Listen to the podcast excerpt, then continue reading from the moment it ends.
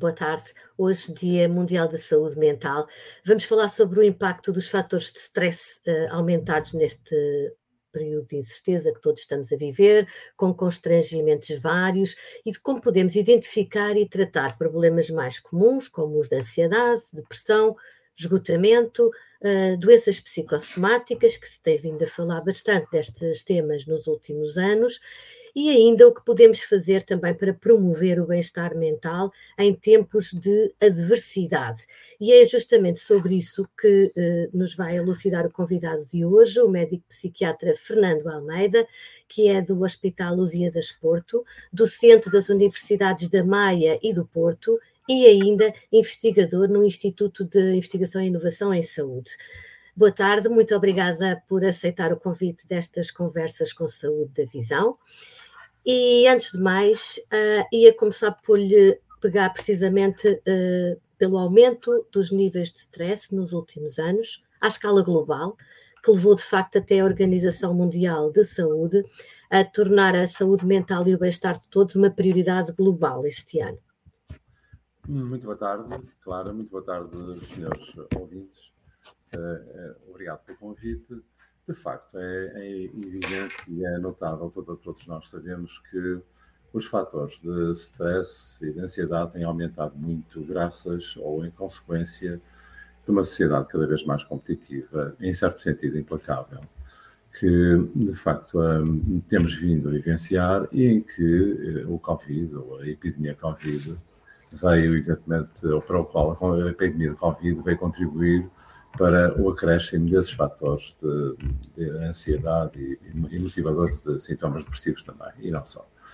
Aliás, resta, basta dizer que a Organização Mundial de Saúde uh, estima que o incremento de transtornos depressivos e transtornos de ansiedade, e então, em consequência da epidemia por Covid, comparativamente a 2019, aumentou 25%, o que é um número absolutamente incrível, e eh, também é incrível se dissermos que nos quase 8 bilhões de seres humanos, 1 bilhão de seres humanos eh, padece de patologia mental, de transtornos mentais, os mais diversificados, naturalmente. E é evidente que quando o ser humano tem eh, situações que lhe provocam mal-estar, que lhe provocam desconforto, lhe provocam perdas, lhe provocam doença, lhe provocam o atingimento da autoestima, eh, o atingimento da autoconfiança, um menor desempenho, uma, uma, uma menor salubridade, uma dificuldade ao nível do espaço, dificuldade em cumprir as suas obrigações,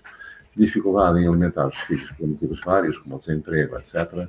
Evidentemente, tudo isso vai causar sofrimento, vai causar mal-estar, e é natural que as pessoas depois tenham, de facto, esta, esta sintomatologia que descrevemos e muita outra que durante este eh, durante esta conversa poderemos falar, desde logo focando a problemática, por exemplo, do aumento de substâncias, que é também um aspecto muito, muito, muito grave, muito importante e que, evidentemente, vem também aumentar mais as próprias, os, os próprios fatores de stress que as famílias vão vivenciar. Está a falar do aumento do, consumo de substâncias, eh, quer legais, quer ilegais, ou seja, o aumento de prescrição de fármacos uh, para transtornos ansiosos e, e, e depressivos e outros, mas também consumos de álcool, drogas e coisas assim. Sem dúvida, consumos de álcool, consumos de álcool, consumos de drogas, que aumentam também muito em consequência deste mal-estar e deste, deste sofrimento que as pessoas sentem, mas evidentemente também falou em, você falou em, em, em, em, medicamentos, e é verdade, quer dizer, que há, em consequência do, evidentemente, se há mais, se há mais uh, transtornos de ansiedade, se há mais pessoas a sofrerem de depressão, etc., evidentemente também vai haver maior consumo de medicamentos, como não poderia deixar de ser. É? é? importante, é importante aqui referir que os medicamentos devem. Os medicamentos só fazem sentido ser tomados se contribuírem de uma forma interessante e significativa para a melhoria daquela pessoa. Ou seja, não faz sentido, como é óbvio, tomar medicamentos por, porque, porque se tomam medicamentos ou porque as pessoas estão dependentes dos medicamentos. É importante contribuir para diminuir o mais possível a dependência que as pessoas possam ter de substâncias, incluindo substâncias medicamentosas. E, portanto, nesse sentido, há também aqui, evidentemente, muito a fazer, e, nomeadamente, falando agora do aumento dessas, desses consumo, é, é evidente que pela lógica que não poderia deixar de ser um aumento de consumo a partir do momento em que há também uma, um aumento da própria patologia e do próprio sofrimento que as pessoas têm. A este respeito, são os acontecimentos que nos afetam ou a forma como reagimos a eles e os recursos que temos ou não temos para responder sem atirar a toalha ao chão, digamos assim? Olha, essa é uma pergunta importantíssima e muito importante. Claro que os, os acontecimentos afetam-nos como não podia deixar de ser. E evidentemente que os acontecimentos podem ser muito heterogéneos e, portanto, a reação que nós vamos ter vai também ela ser ela própria ser uma reação muito heterogénea. É evidente que quando um indivíduo é afetado, por exemplo, uma patologia oncológica grave, é, vai ter que fazer qualquer coisa, isto vai ter que o afetar necessariamente. Depois a forma como vai reagir, evidentemente, vai ser outra. Mas esta patologia grave, oncológica, eh, evidentemente que afetará indiscutivelmente qualquer ser humano que, por mais, por mais capaz que seja de, de enfrentar as, aquilo que, as adversidades com que vai tendo. Todavia, é evidente que este, esta este, este evento será diferente, por exemplo, de um evento em que um indivíduo ficou desempregado, ou de um evento em que eh, ele, eventualmente, embora não o desejasse, acabou por eh, sofrer uma separação de alguém que se quis separar dele, ou se quis divorciar, ou, eventualmente, de uma situação em que, eh, com baixa de rendimento económico significativo, mas que, de alguma maneira, poderá ser encarado numa perspectiva diferente uh, de, uma, de, uma, de, uma, patologia oncológica. Portanto, em, em função de, do, do, evento, assim, evidentemente, o sujeito estará mais disponível ou menos disponível para ser afetado por esse evento. E depois os eventos, nem todos os eventos afetam as pessoas da mesma maneira, porque é evidente que se uma separação pode ser extremamente problemática para alguém que está muito ligado afetivamente a uma outra pessoa, eh, é uma, uma separação de, de, alguém que não está, que está ligado, mas que não está assim tão ligado, ou está, enfim, que consegue superar melhor essa perda, evidentemente que não será vivida ou não, não, não será vivenciada com a mesma magnitude de, de outra pessoa. Também, por outro lado, é evidente que este evento, esta adversidade, vai, ser muito um, vivida em função das próprias competências, dos próprios mecanismos de coping que, que aquela pessoa tem e, de, eventualmente, de apoios sociais e até de apoios Portanto, a capacidade de lidar com as adversidades, neste caso com situações que são uh, que constituem problemas ou dificuldades ou obstáculos como estes que acabou de referir, uh, a capacidade de lidar é variável de pessoa para pessoa. É variável de pessoa para pessoa, é variável. Os mecanismos de resposta. Sim, sim, sim. É variável de acordo com a personalidade também da pessoa, mas não só.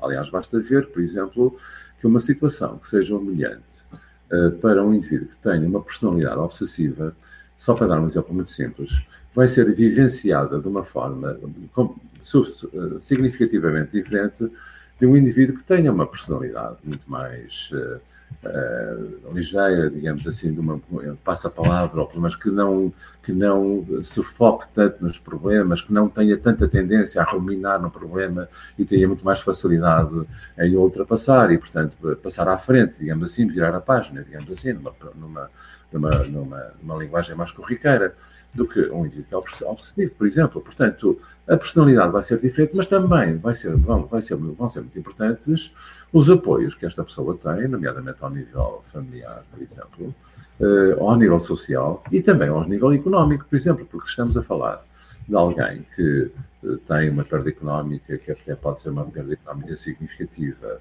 mas tem alguém que o ajude, por exemplo, a suprir as suas responsabilidades, nomeadamente para com os filhos, ou as suas responsabilidades para com o pagamento da casa, ou as suas responsabilidades para com eventos que sejam básicos, outros eventos como a alimentação, etc., evidentemente que vai sofrer menos ansiedade em princípio, ou pelo menos estará mais protegido não significa necessariamente que sinta menos ansiedade, mas estará menos, mais, mais protegido do que, uma, do que uma pessoa. Mais almofadado ou mais amortecido na questão da forma como se pode uh, mexer ou movimentar nessa situação difícil, correto?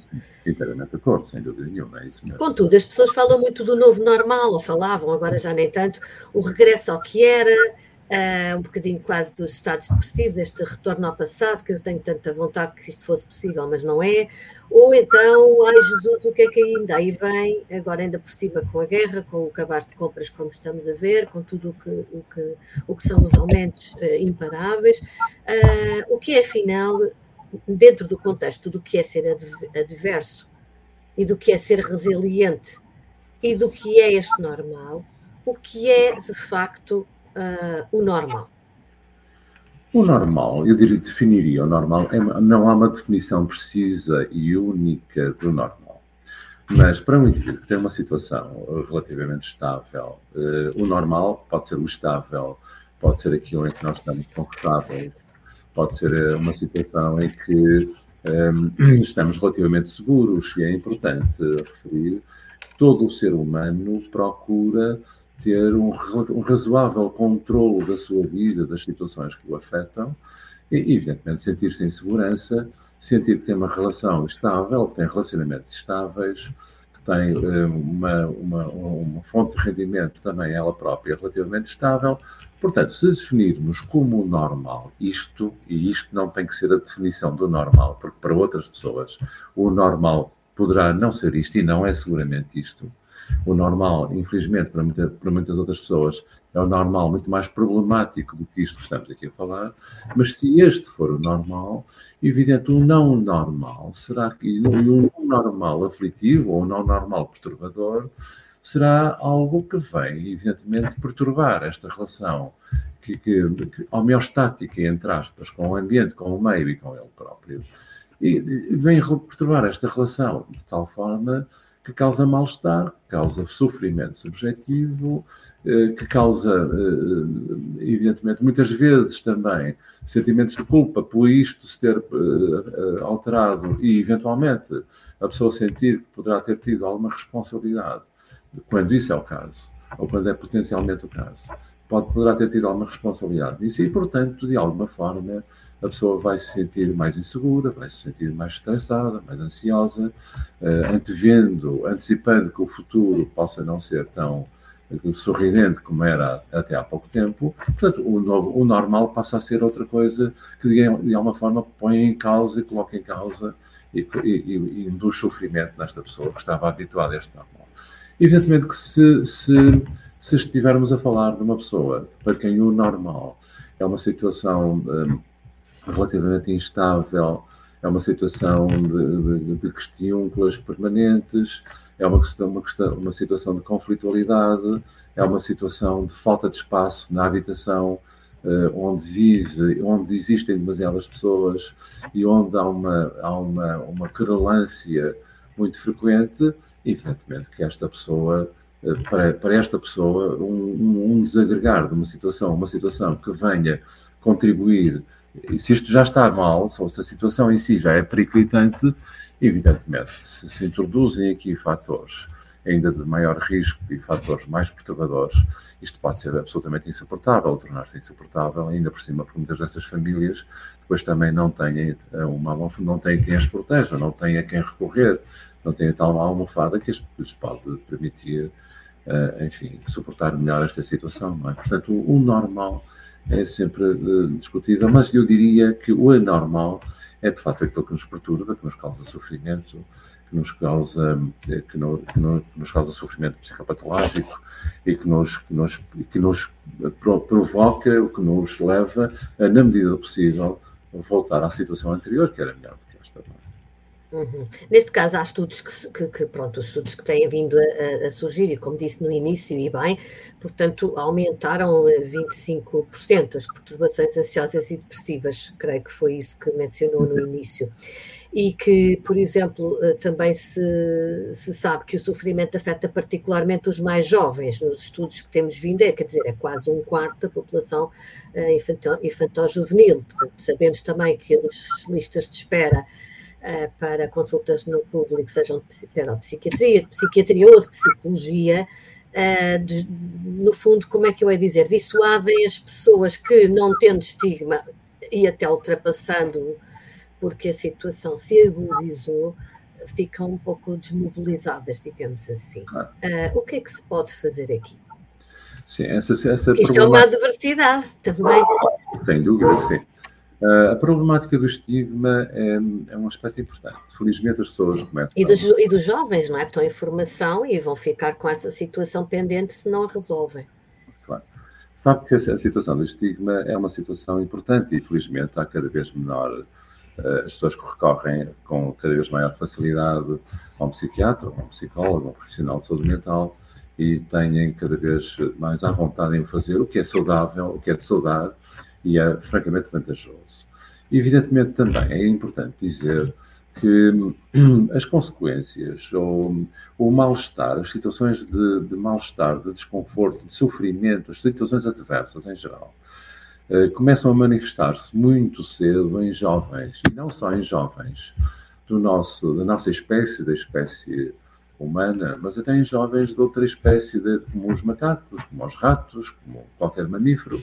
Eh, há, há estudos que demonstram que uh, as adversidades vivenciadas pela família se vão repercutir de uma forma muito negativa no crescimento dos jovens e até inclusivamente no nível neurobiológico. Ou seja, por exemplo, só para dar um exemplo muito rápido, nós, uhum. nós temos uh, no nosso sistema nervoso central, e nomeadamente a nível cerebral, mas não só, temos, por exemplo, uma substância, ou substância que são as endorfinas.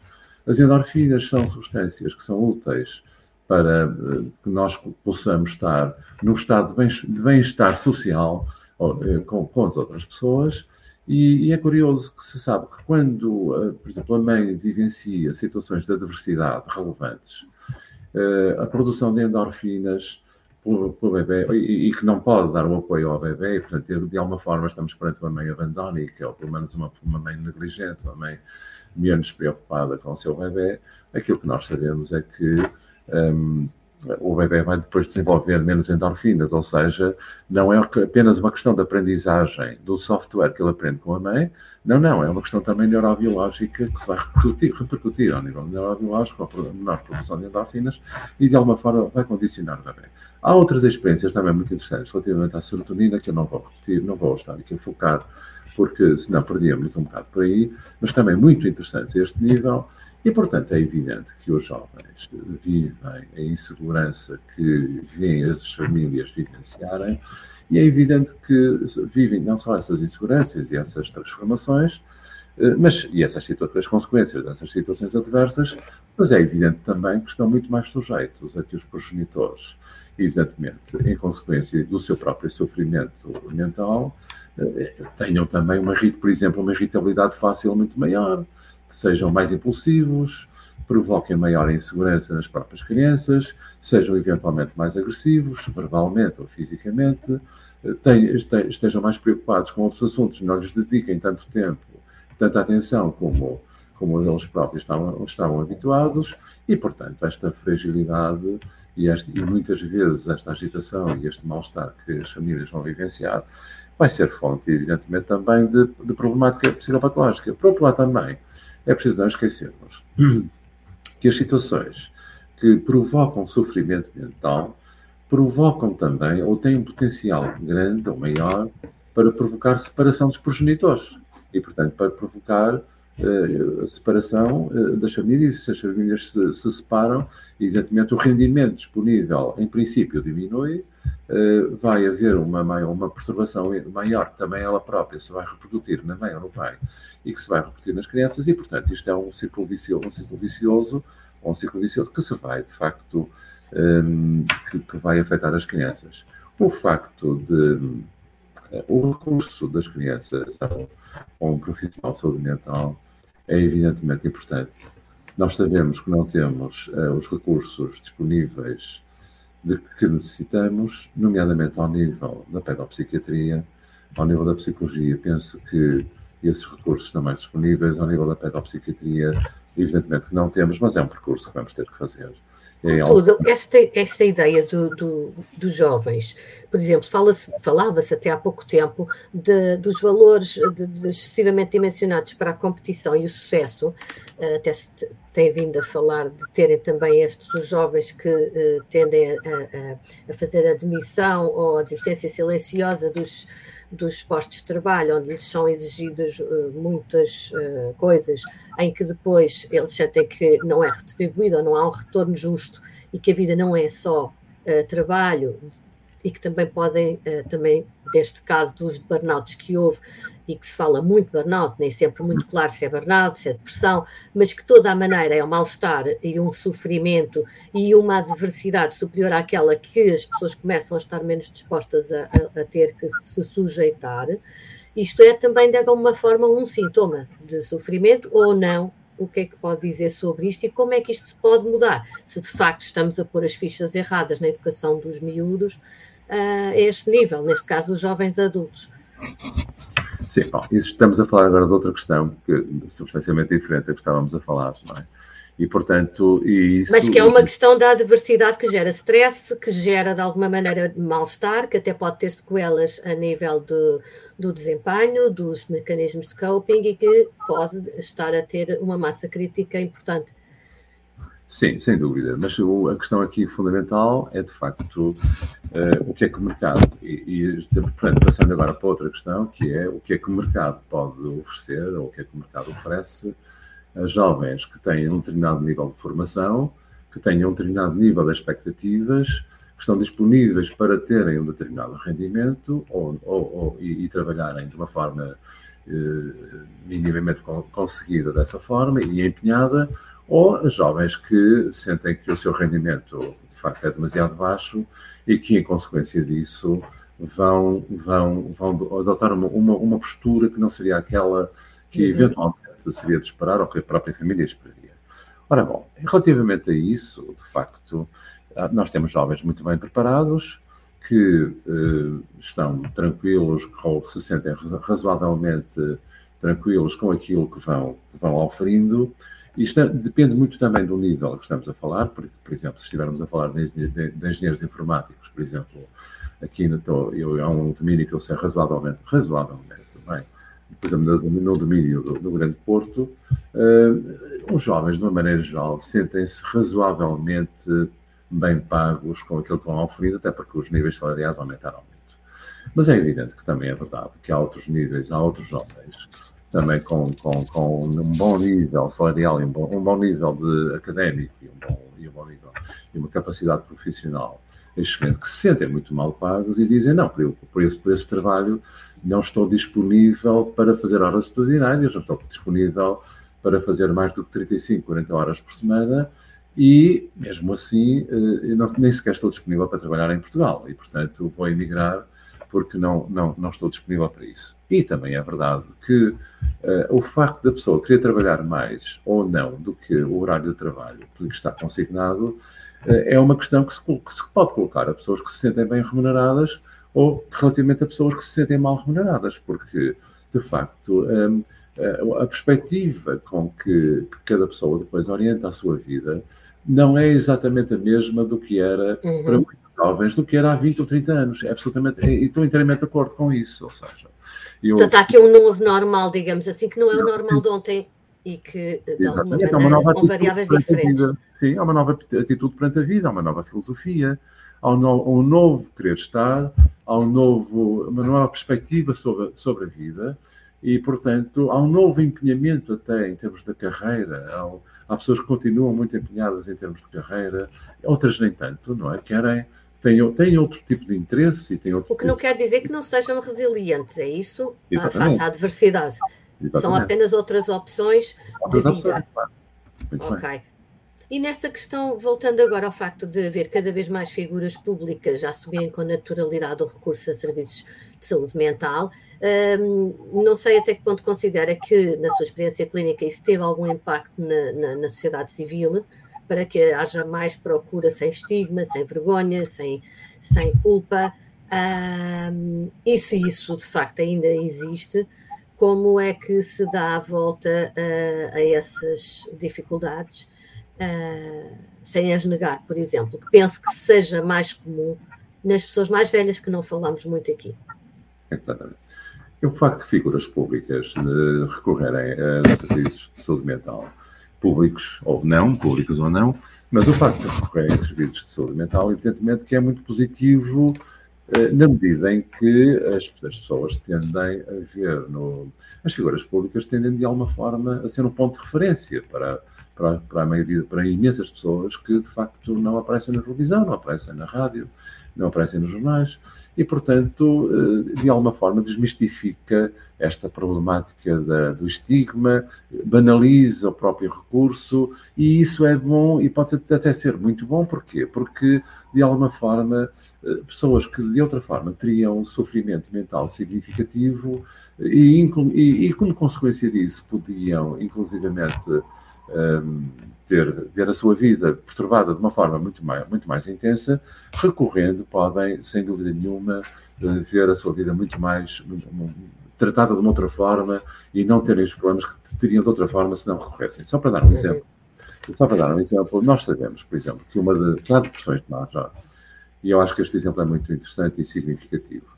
Sabemos que há depressões de major que ocorrem sem que haja razão nenhuma para, para ocorrerem, ou seja, aparentemente a pessoa está bem, eh, está bem, está bem relacionada, tem um bom ambiente familiar, tem uma boa situação económica e, apesar disso, pode deprimir gravemente. Repito, pode deprimir gravemente.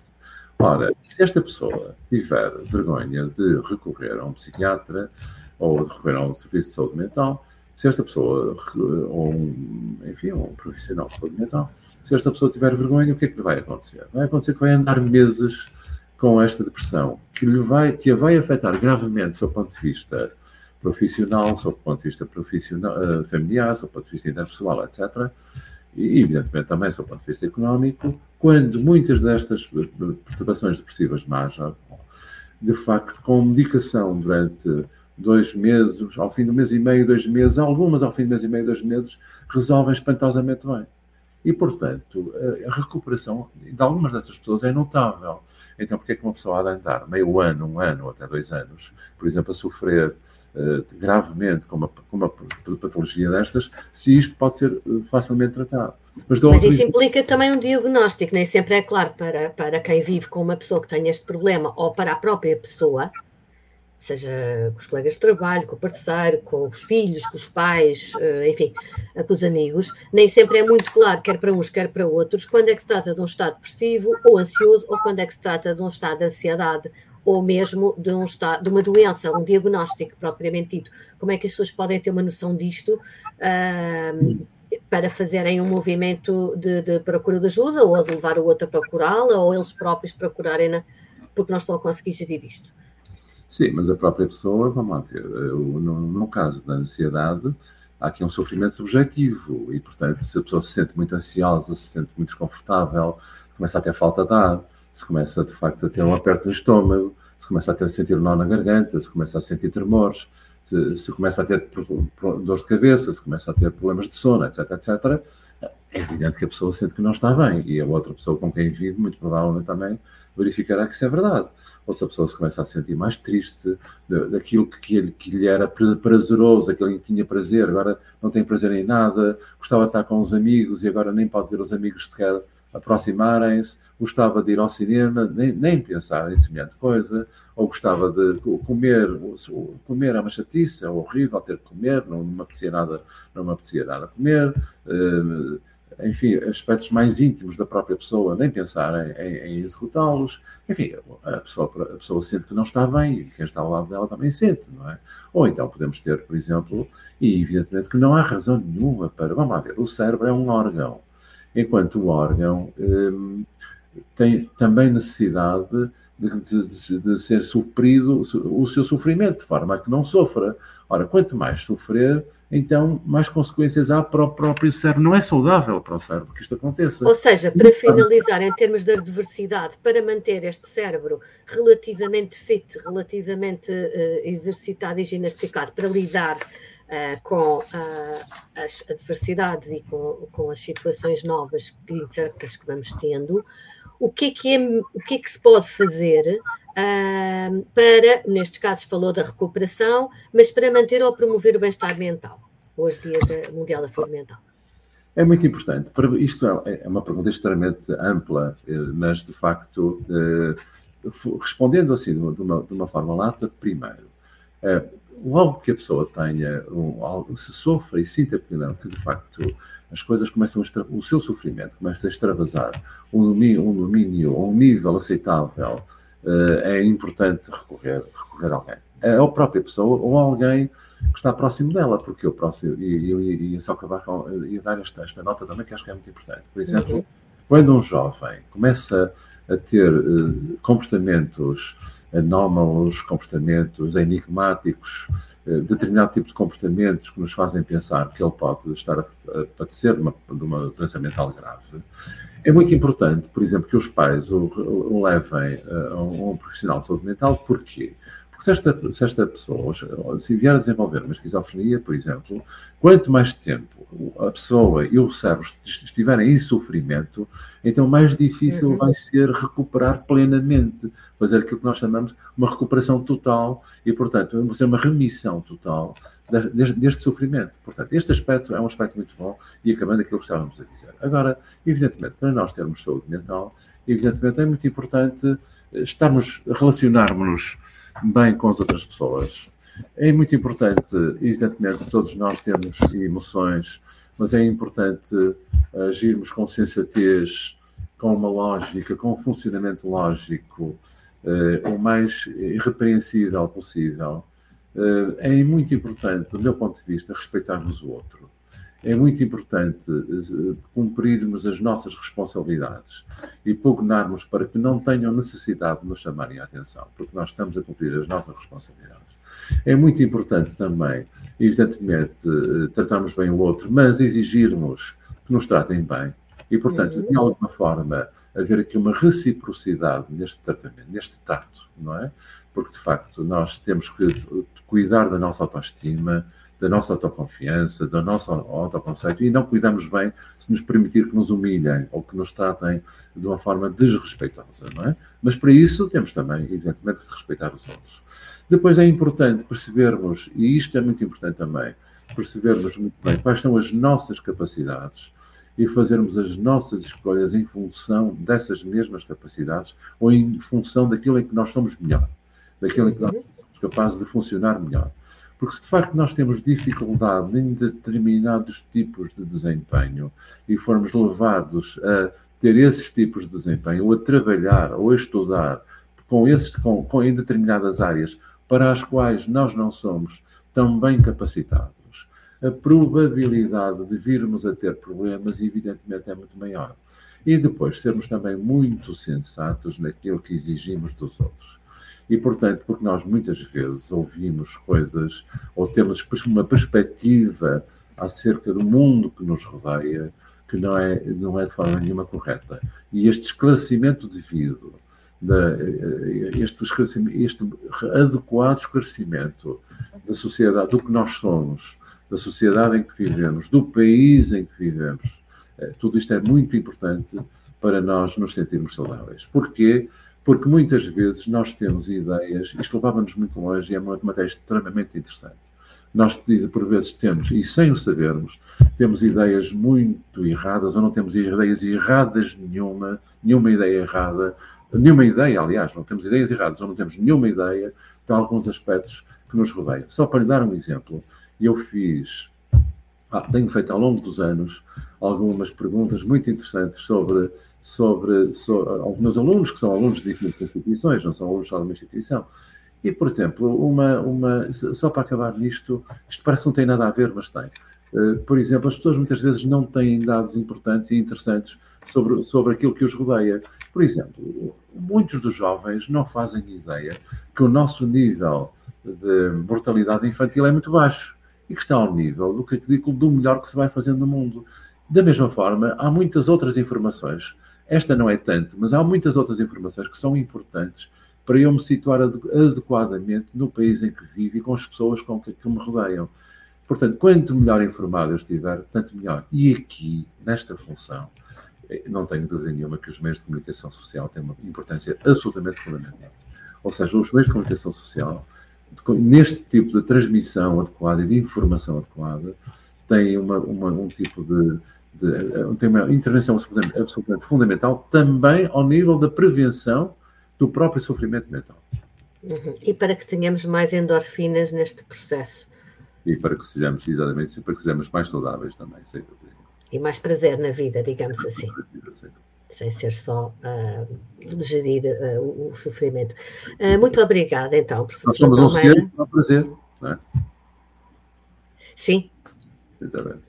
Muito obrigada, uh, professor obrigado. Fernando Almeida, pela sua participação neste Conversas com Saúde. Uh, muito obrigada. Sim, o Conversas com Saúde volta daqui a 15 dias e agradecemos uh, a sua presença também aqui nestas conversas e esperamos que tenha sido uh, interessante este tema sobre o bem-estar na diversidade. Muito obrigada.